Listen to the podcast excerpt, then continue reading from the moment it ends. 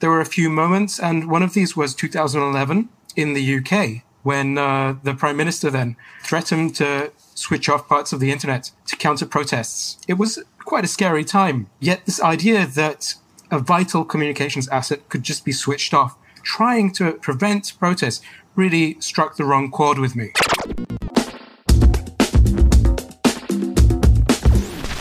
Hi, everyone. Today I'm with Alp Toker, the founder and the director of NetBlocks. How are you doing today, Alp? Hi, I'm okay, thanks. It's amazing to be here. Thanks for having me on the show.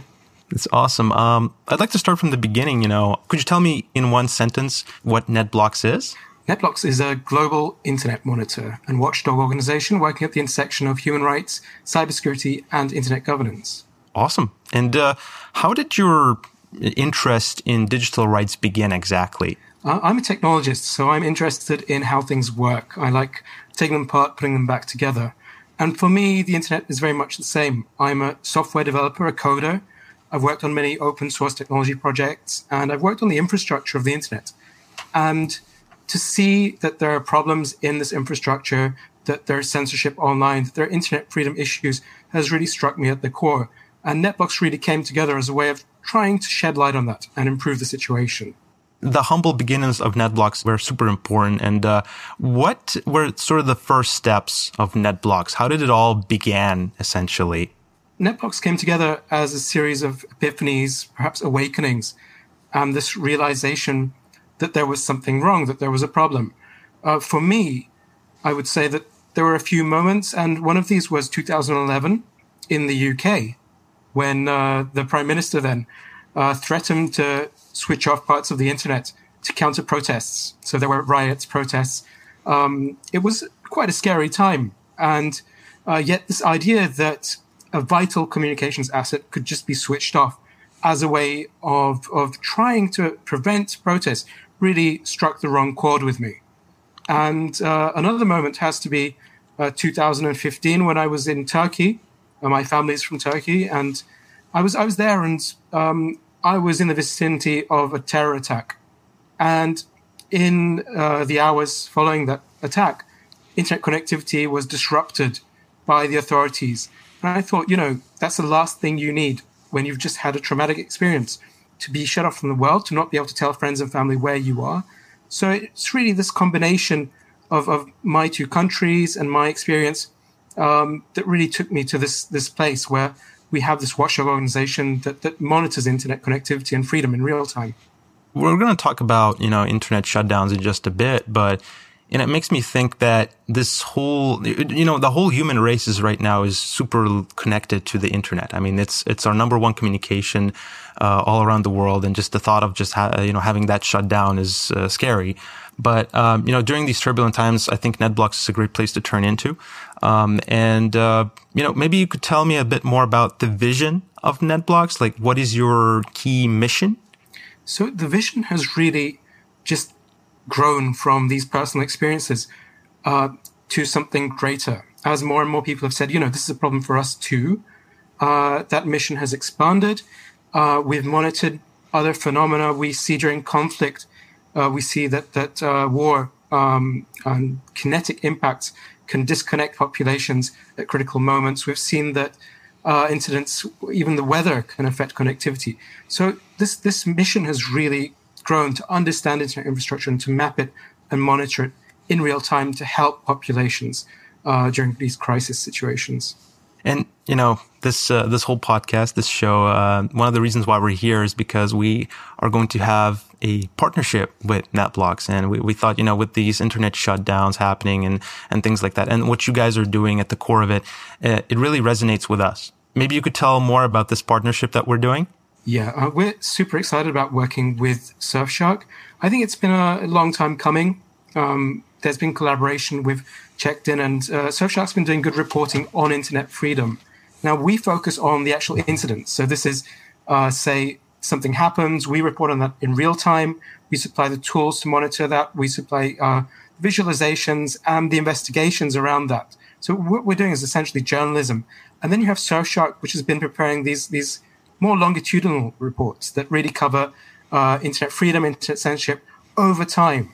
So they really complement each other perfectly. And this idea that we've been feeding into these reports and that these reports also support our work is a really compelling basis to kind of work together and, and move that relationship forward. That's right. That's right. And, you know, maybe we're going to have more partnerships in, in the future. Maybe we'll have like a board of cybersecurity experts that we could get together.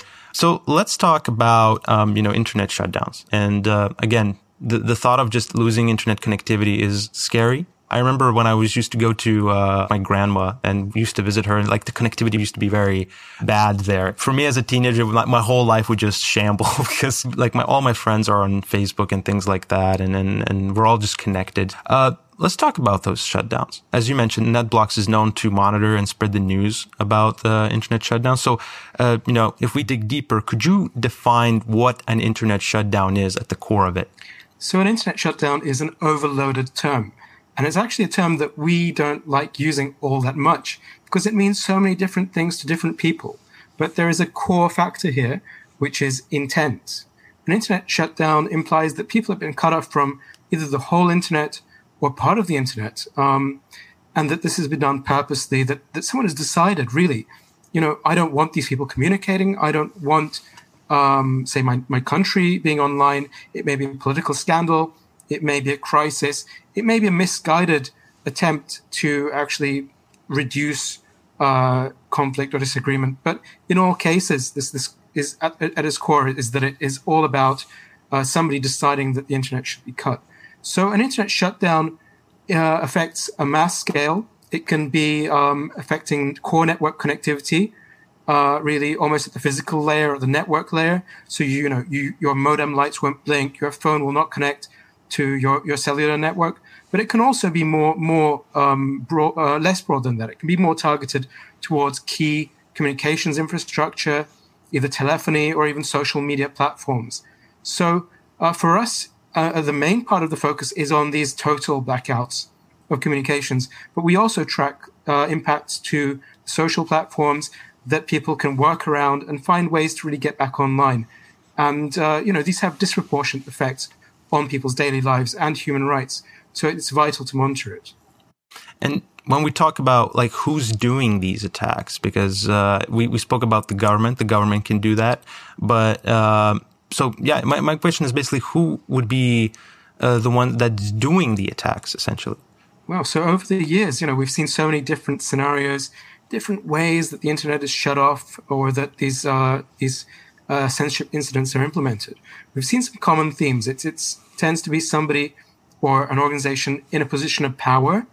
Now, this could mean, say, a president or a prime minister has um, secretly ordered an issue to internet providers to turn off internet connectivity, but it can also be more legalistic. There may be an open and transparent order uh, issued again to those companies or to the core gateway providers. In some cases, even disconnecting uh, subsea cables to disconnect countries. Uh, and now the key thing is here it's coming top down. So it's an order that the internet providers have to uh, comply with. If they refuse, quite often their staff are threatened, pressured. So it's a scary business. Um, this can happen uh, during political crises. We, we monitor elections, for example. The NetBlocks uh, Election Pathfinder project is monitoring elections to see if people are able to connect and stay connected during elections. We also monitor connectivity during crises, during uprisings, uh, during during peaceful protests. And, and these are some of the events where you, you see surprising the broad um, measures to switch people off in countries where you'd like to not see that really. Also, you have conflict, war. And this is one of the frightening ones because even if your own government is really fighting to keep internet connectivity, say, look at Ukraine. Uh, then um, during during the recent invasion, we've seen that Russia is able to exert uh, controls on this neighboring country. So these are also internet shutdowns, even though they're imposed by a different party. So you have all of these different phenomena coming together to create an internet that isn't always available when it should be. Could you tell me about sort of how you guys do the technical side of it, the monitoring part? Because that is, that is the part that really interests me. So the technical part is super interesting. It's stuff that I've been building hands on, and it's it's quite a focused technology stack. Now, what we do is really a combination of journalism, human rights documentation, and uh, the technical part, which involves big data and monitoring. And it's a fusion of all of these uh, to create a workflow that allows us to inform the public in real time during internet censorship crises. Now, the tech is, uh, like I said, a big data platform. We connect, collect uh, data on uh, internet infrastructure. So this is about what is reachable and what isn't reachable, and how connectivity is in a given country. Uh, we we monitor over 150 countries very closely and in real time, and we have reporting on 200 countries and territories. So it's really at scale. And what this lets us do is we get to see uh, how service is on each internet provider in that country. And we get to see this as it changes over time. And we get to map this out in terms of latency and connectivity. So whether people are able to actually get online. And this is really important because when a country goes offline, very often you don't hear from the people there because they're cut off. So you need some kind of external monitoring. So this is one of our core technologies. But beyond this, we also monitor internet traffic.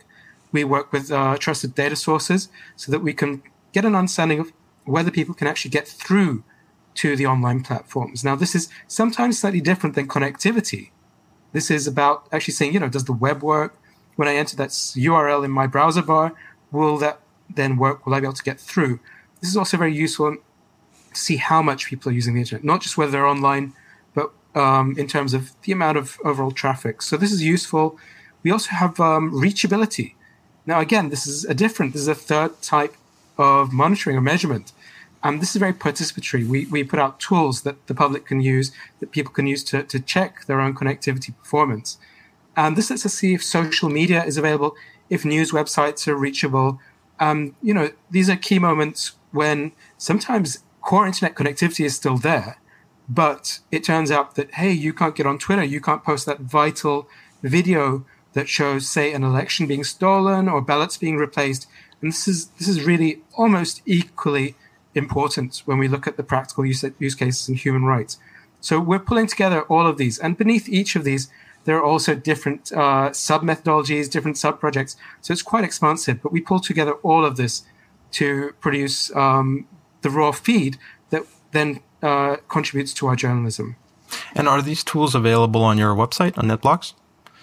Yeah, we provide links so that people can go and um, run them and see how their own connection is working wherever they are in the world. Yeah, we'll leave that actually in the description below this uh, podcast so you can check it out as well.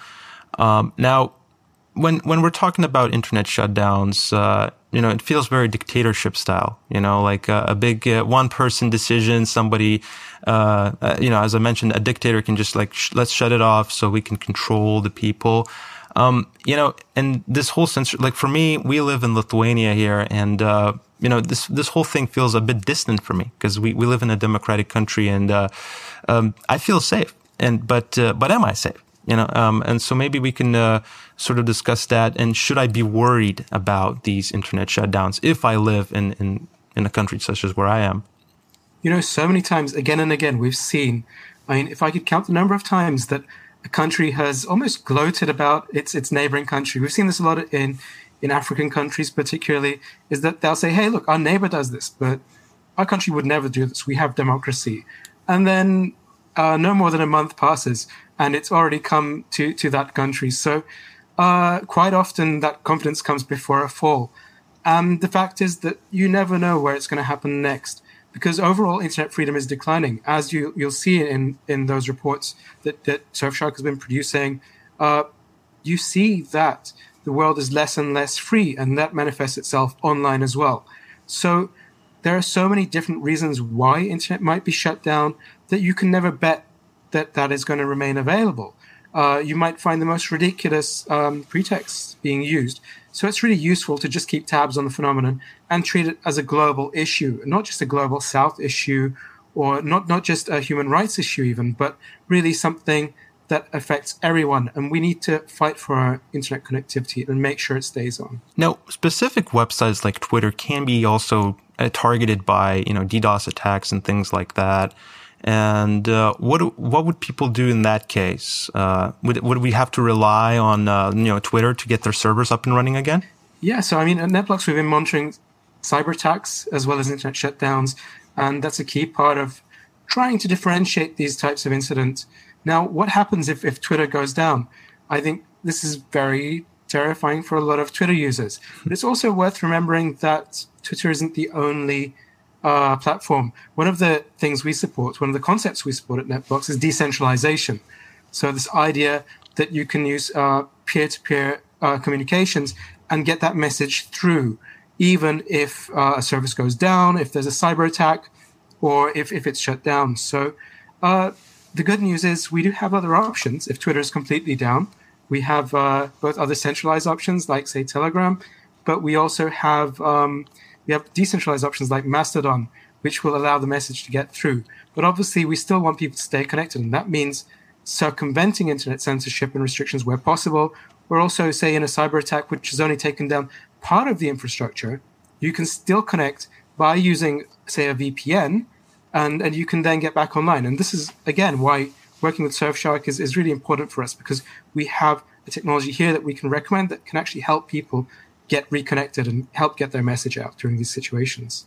Yeah, I can even shed a bit of a light there. We have a ton of users from, you know, places like China where you know for some uh, you know some people will be surprised you cannot access things like Google or YouTube through here. So we we see a, a, ton of users there who uh, who love the you know VPN service that we provide and they can access those things. And uh, you know that's a good actually example. Hey if you want to see what this uh, you know censorship was look like just go you know go to China and, and you'll you'll see what what it is and what it feels like. You spoke a bit about cyber attacks and we spoke about maybe governments doing uh, you know these uh, these things. And what about like malicious actors who want to target uh, you know the, the, ISPs in a, in a given country.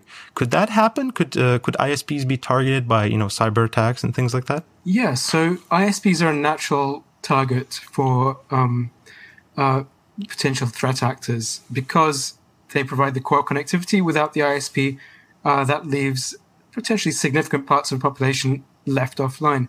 Now, unfortunately, this question has been answered. You know, we've been monitoring the war in Ukraine, and uh, we've seen that this targeted kind of attack um, on ISPs has been used as as an instrument of war during this crisis. So uh, we've seen that ISPs can be knocked out um, centrally and can be left offline for um, hours, even days, uh, by a threat actor that is targeting that infrastructure.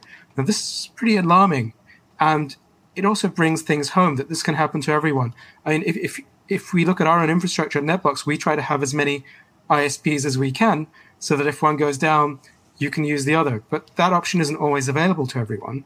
And uh, that's why we have been encouraging countries to audit and check over their infrastructure and make sure that things are secure, make sure that services are patched, but also that um, that overall the right approaches are used to, to make sure organizational security is there. So, yeah, ISPs are a risk.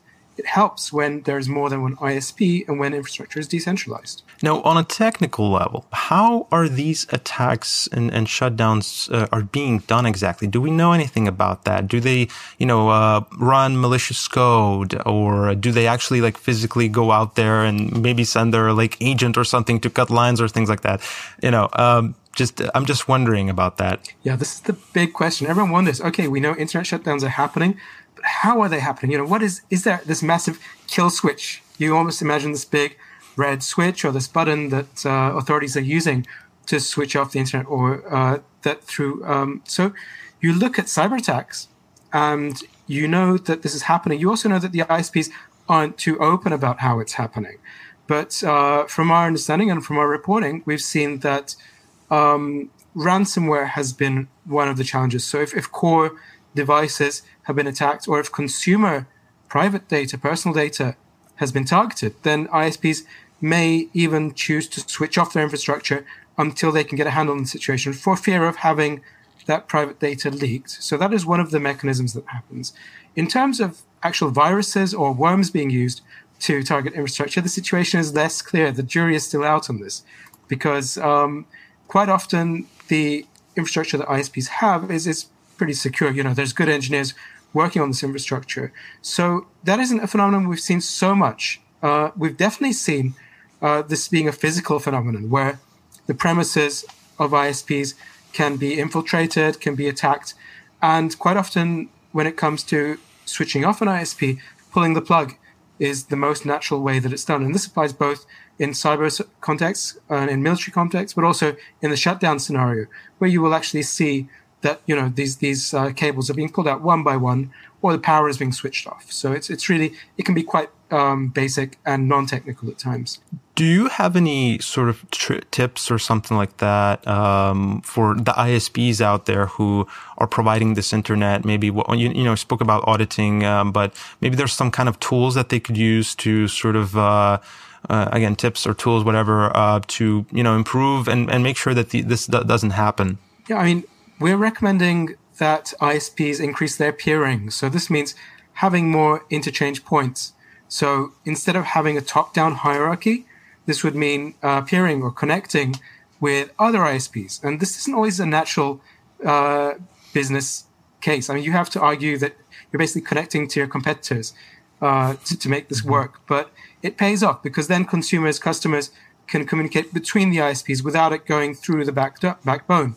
So when there's an incident, this means that the internet is far more resilient.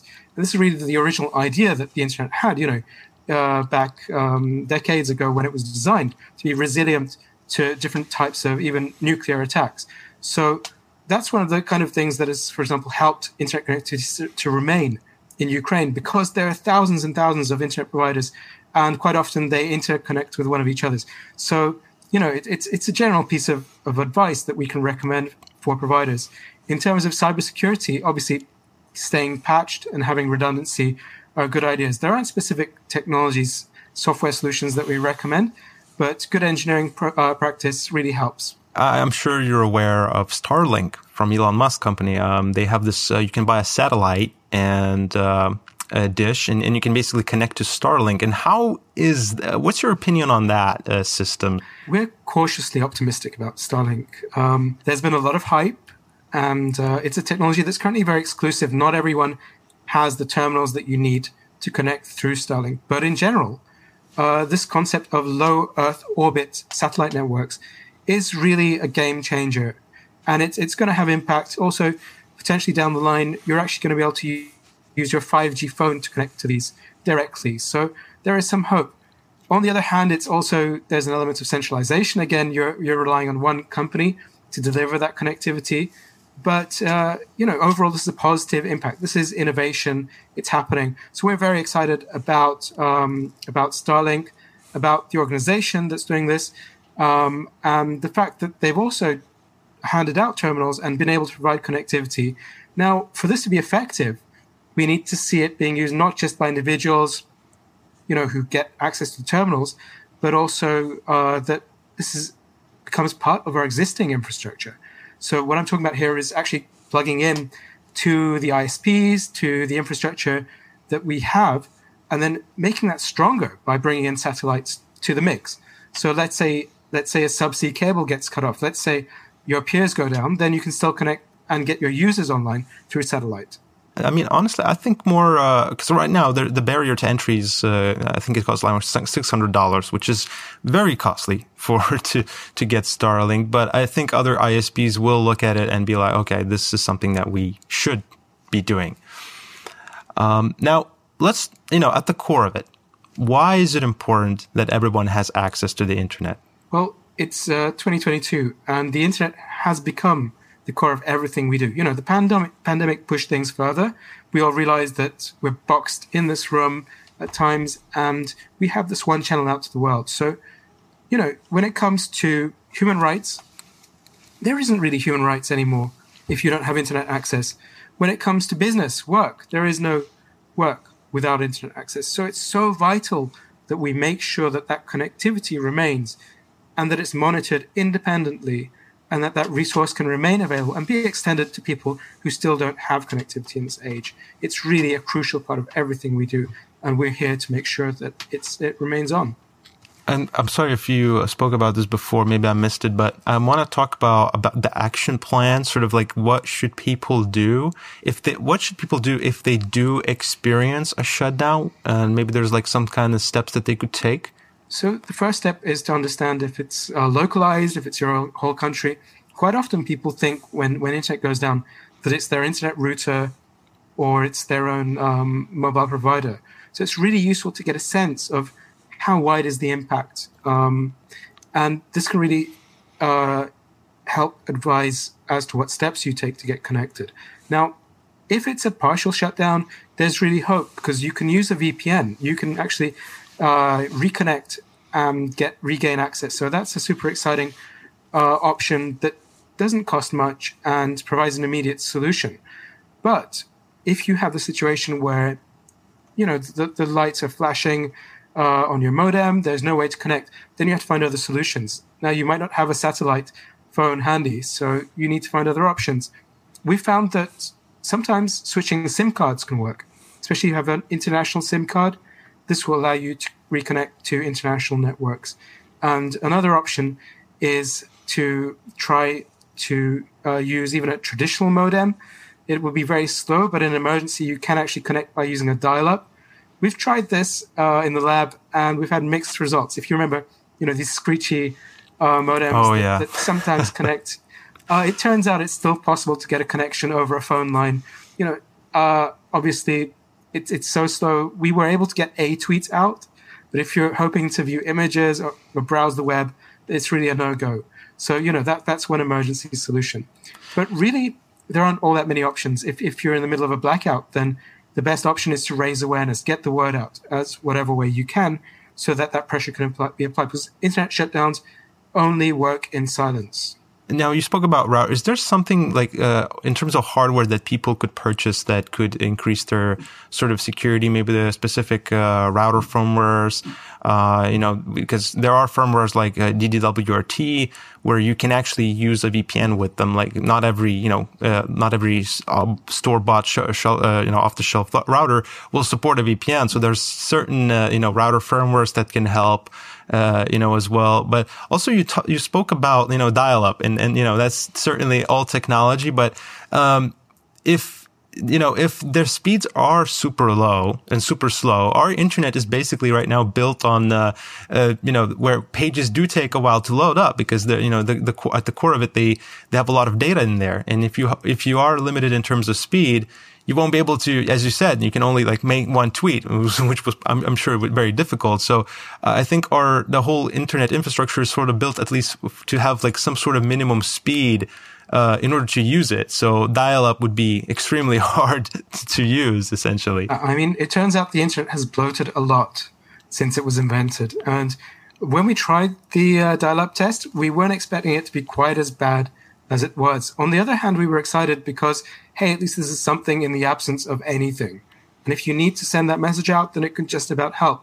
But obviously, uh, finding more seamless solutions is something that's interesting. Now, that's a really interesting question you asked about um, routers, because you have some exciting firmwares. You have DDWRT, which is probably uh, you know it's, it's a one-stop shop. You also have more DIY options like OpenWRT, which is also so exciting, especially for developers, people who like piecing together their, their technology. And we actually use that at the office. Uh, so um, now there are way offs. There, there's a balance to be found with this. If you are going to use a VPN on your router, then that is going to help you reconnect. If you're in the middle of a shutdown, you may not get the same privacy assurances that you would get by running that VPN directly on your phone or on your laptop or your device because uh, when you're running the VPN on your router, it can protect the whole network, but your device doesn't know that a VPN is active. So this means that there's still a risk that it can leak certain bits of information. So it's a stopgap. It's okay. It's a really good way of retrofitting security onto an existing network, but nothing actually beats having your VPN running on your device in terms of preventing those leaks to the outside world maybe there's something I could ask you. Uh, you know, this topic is fascinating. Um, and I actually do watch and, and read uh, every tweet that you have. And, uh, you know, even a couple days ago, even right now, I just uh, saw that uh, a tweet about uh, a British Virgin Media having thousands of subscribers without internet service across England, and, and the incident is ongoing. As, as I assume these tweets are automatic, or are they um, you know, posted by someone from your team? We don't do automatic tweets. We check and review each post as we do it. So I think that's a key differentiator because when you have a feed of outages, then um, you have a problem where there are false positives and the scale isn't there, the context isn't there. So we have a strict three phase check system before we do reporting, which means checking with metrics, checking with the situation on the ground, and checking the infrastructure, which helps improve things. So we, we don't believe in the automated reporting because if you did that, you would just have a feed of minor and major outages without any context. And, you know, that's interesting. But also, it can cause a lot of trouble because uh, sometimes people will misinterpret that report. They may see it as a government initiated shutdown when in fact it's part of the infrastructure. Sometimes we've seen uh, that it's it's even in a different country where the problem is. So we really try to tailor it and tune it and integrate it into our overall reporting uh, to make sure that we get that through. So if the shutdown does happen, is there any sort, sort of like backbone system that as a user of ISP that you could have? Like, okay, you know, like a electricity generator. Your main electricity goes down, it goes through the generator, that kind of thing. So product idea here. Oh yeah. Um, what we did is we wired up an OpenWRT router with a bunch of shell scripts that alternating switches and the VLANs, you know, at the back, each port, you can configure it either so each port is like you have just one internal network LAN and you have one public network. Uh, so you can just change that. So each one is a different port. And we plug different internet providers into each one of them. And we made it switch up. So if one of them goes down or even slows down, then you can switch over to another. So it's, it's something nice you can do at your office. And this is really my, my paranoia that one day in the middle of a call or something, or when I'm doing a report, it's going to go off. So I, I, set up that switching to do. That is awesome. None of the routers actually do it properly, right? Like I have this bad addiction to buying new cheap routers that are compatible with it and flashing them. Uh, oh. the stack of them. I guess that's what we do, isn't it? Oh yeah, I, I remember. Uh, no, I'm not a big router guy, but I remember. Yeah, I did uh, flash uh, the DDWRT for uh, uh, my own personal router because we, we do have a, like our own uh, you know office routers. But I was you know praying, you know, fingers crossed, like, oh please don't break my router because this is my only one that I have. So, but it actually worked out okay. And and again, this this whole task, even for me as a nerdy tech guy, you know, it's it's a daunting task to flash something in like OpenWRT or DDWRT. But but again, that's actually again great idea idea, and we're actually going to write this thing down, and we're going to have like a video idea. So thank you, Alp. Uh, awesome conversation. Not too bad. I mean, the first time I tried to flash a router, I actually blew a hole this large into the motherboard. It's conical, volcanic kind of experience. So yeah, it definitely happens. Well, I'm, you know, I'm super uh, thankful for all your work and, uh, you know, and you coming out here to, to our podcast to talk about uh, this topic. Again, super fascinating. And uh, I guess our audience uh, can find out more about it on uh, netblocks.org. Great. Yeah. Thanks for having me. Cheers. And uh, yeah, thank you for listening. And, and definitely check out NetBlocks, uh, their Twitter account. Uh, super fascinating stuff. You can find out about internet shutdowns and you can take action if it does happen in uh, your area. If you want to know more about cybersecurity and uh, this industry and everything else, then please subscribe to our YouTube channel and go uh, watch more of our podcasts. Stay safe and stay connected with Surfshark.